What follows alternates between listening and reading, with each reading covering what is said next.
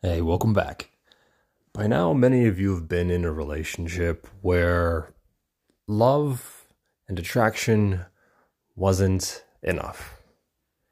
And speaking from personal experience, that's something that I am just now adjusting to. So it kind of raises the question to me of why love fails.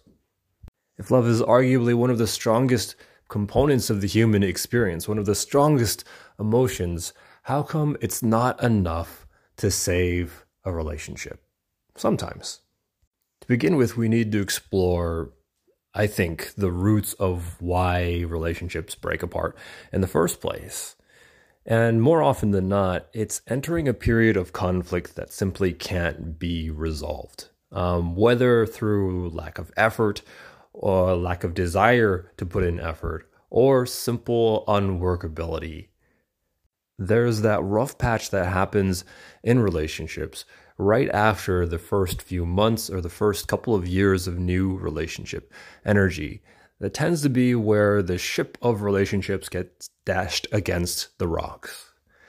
Now, I'm going to argue for the sake of this podcast that conflict is a symptom of something deeper and more fundamental in the way that we're designed, in the way that we operate in reality. So if we look, conflict is generally really simple. It comes as a result of people seeing reality differently. And sustained conflict is the end result of people not being able to resolve that difference in perceived reality. I might think that it's romantic to cook my date a home meal, but she might not. Her idea of romance might be completely different. Maybe what she wants is an expensive purse, a grand gesture of love. And so over here, we have the beginnings of a conflict. My perception of reality doesn't line up with someone else's idea of the same sort of reality. And as a result of that, the fight begins. Now, if we can simply navigate to a place where we can synchronize, where we can understand one another's definitions, and then find the middle ground between a grand gesture and quality time or an act of service, which is those two, the ideas that are at odds with each other right now, those things being the way that we express and receive love, then all of a sudden that conflict can go away.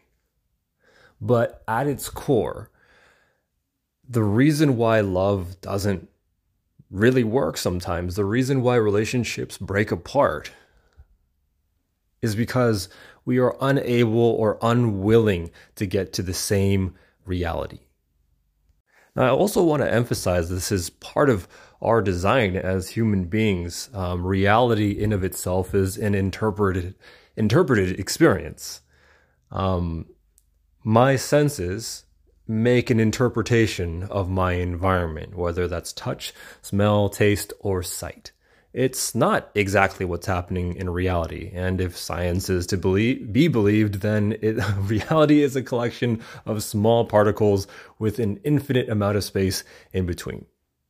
And when those particles interact in a very specific kind of way, we have the perception of a solid object.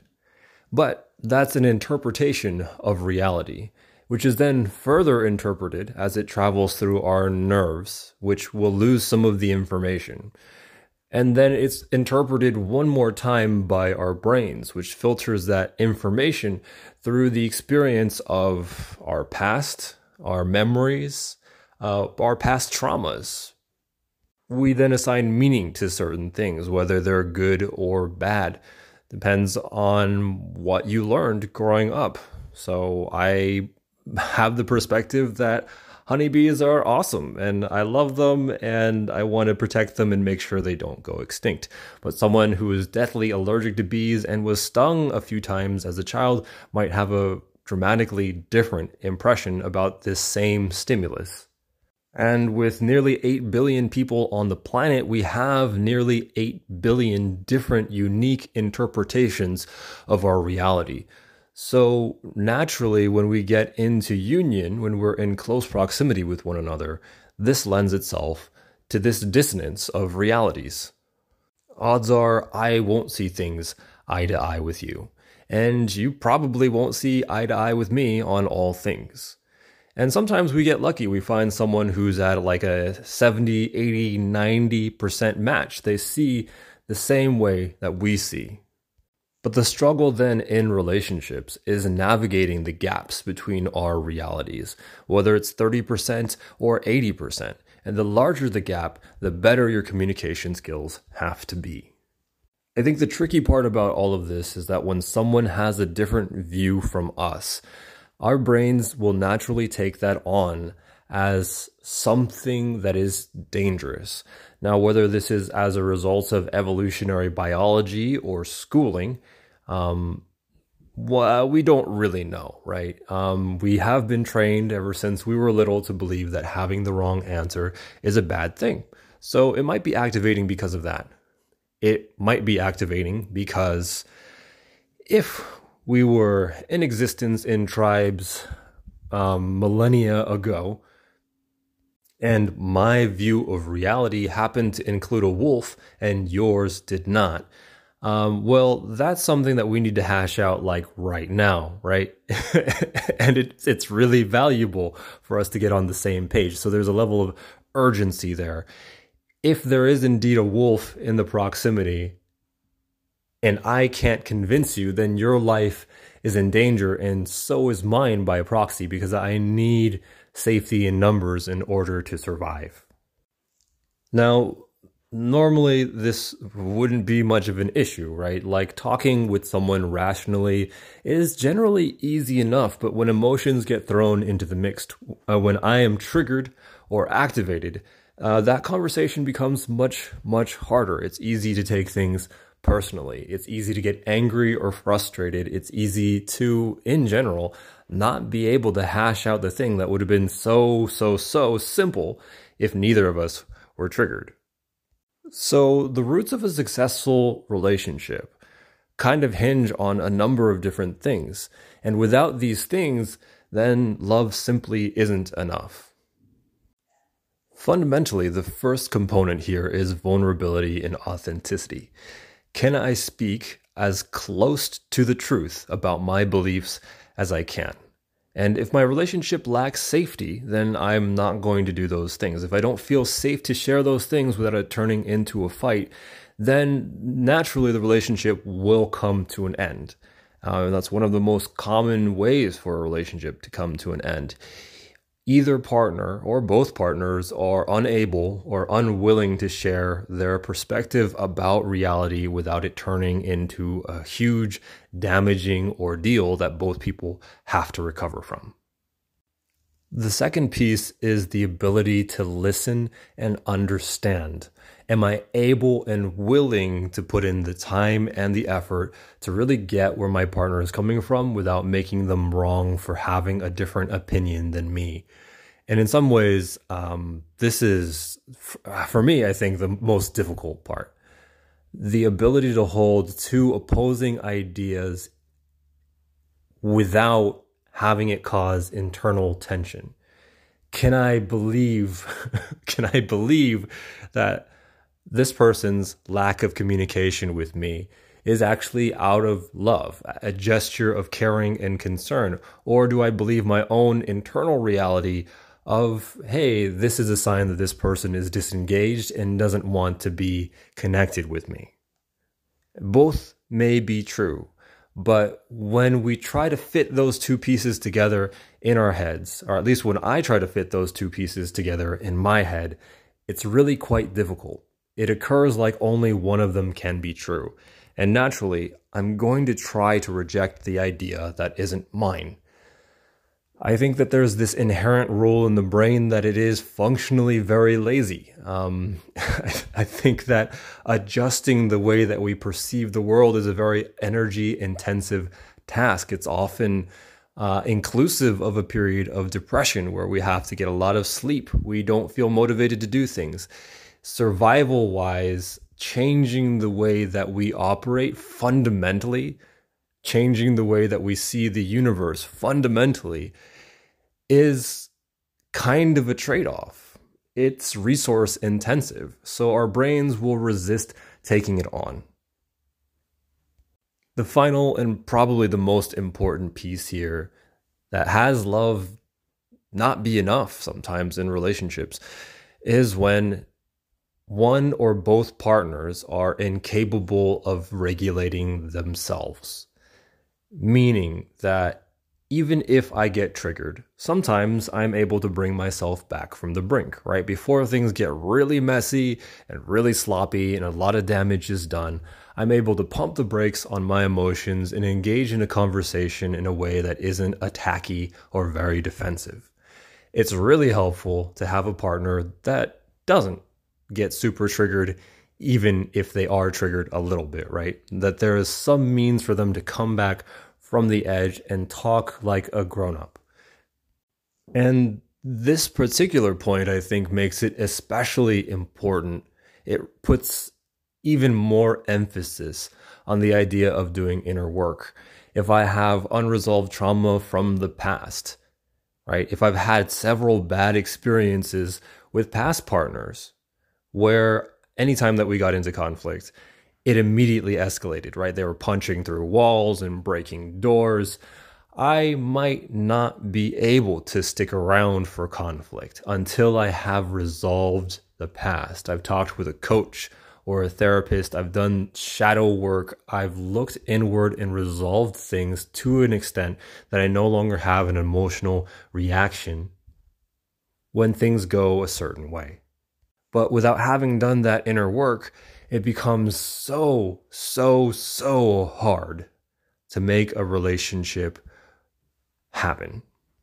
In essence, this entire process is about getting all the information on the table, beginning to unpack the things that we don't understand, and taking a minute to really understand why our partner has gotten to the point of view that they got to. And the more I can understand about their point of view, then the easier it will be for me to accept it, right? There will be a moment in time when suddenly you get that last critical piece of information and it's like, oh, it's just like blank from my past. And the minute that I can begin to relate to it, my brain will stop trying to attack it. But in a true partnership, this isn't a one-sided thing. Both sides must try to understand where the other is coming from.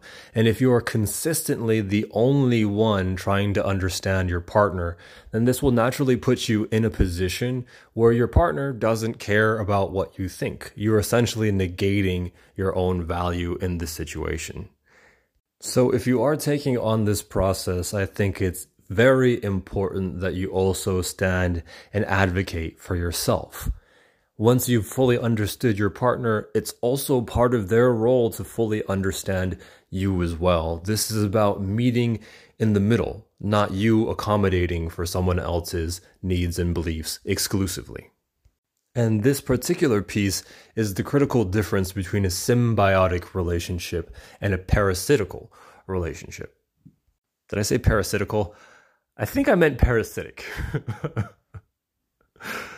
But there's no point in being in a relationship unless your partner is capable of providing some measure of something for you, right? And I think there's a lot of emphasis recently on becoming the kind of person that doesn't need anyone, be fully complete, and then when a relationship is a nice to have, then you embark on the relationship.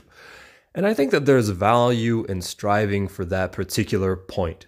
But like anything else, this is an idea of perfectionism, meaning that I'm not ready for a relationship unless I'm completely solid being alone in isolation, which is a ridiculous request and by no means a requirement to make a relationship work.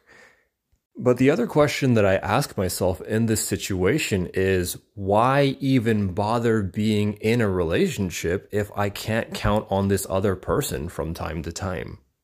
Sometimes I'm gonna need help. And if my partner is unable or unwilling to provide that for me in my hour of need, it really doesn't make any sense for me to be in a partnership with this person, at least from my point of view. So to recap, in essence, the reason why love fails is because of a fundamental difference in the way that we choose to perceive reality. All reality is an interpretation, and there's no real truth to it, at least not a universal one. The only thing that we can have is our personal truth, based off of what we've personally experienced, what we believe, and how we experience the past. An ideal partnership has all the tools in order to navigate the gap between two people's realities, which can be as unique as a fingerprint, and probably will be, because no two people have the exact same experience growing up. The thing that makes this process especially difficult is the fact that when two people have different ideas and they communicate about them, whether it's culturally or evolutionarily, this leads to our bodies getting into fight or flight. And when we're in fight or flight, it's really hard to have a logical conversation, which makes having tools around this fight or flight response especially powerful. One of the best things that you can do to make a conflict-ridden relationship work, and this is naturally something that happens after the honeymoon period of any relationship, is to be able to understand your partner. But it's equally important that you stand and advocate for your own rights within the relationship. You stand for your own voice and have your partner understand you after you've fully understood and gotten to a good point with them. A truly healthy relationship does not revolve around you solely taking care of the emotional needs of another person. Rather, it has to go two ways.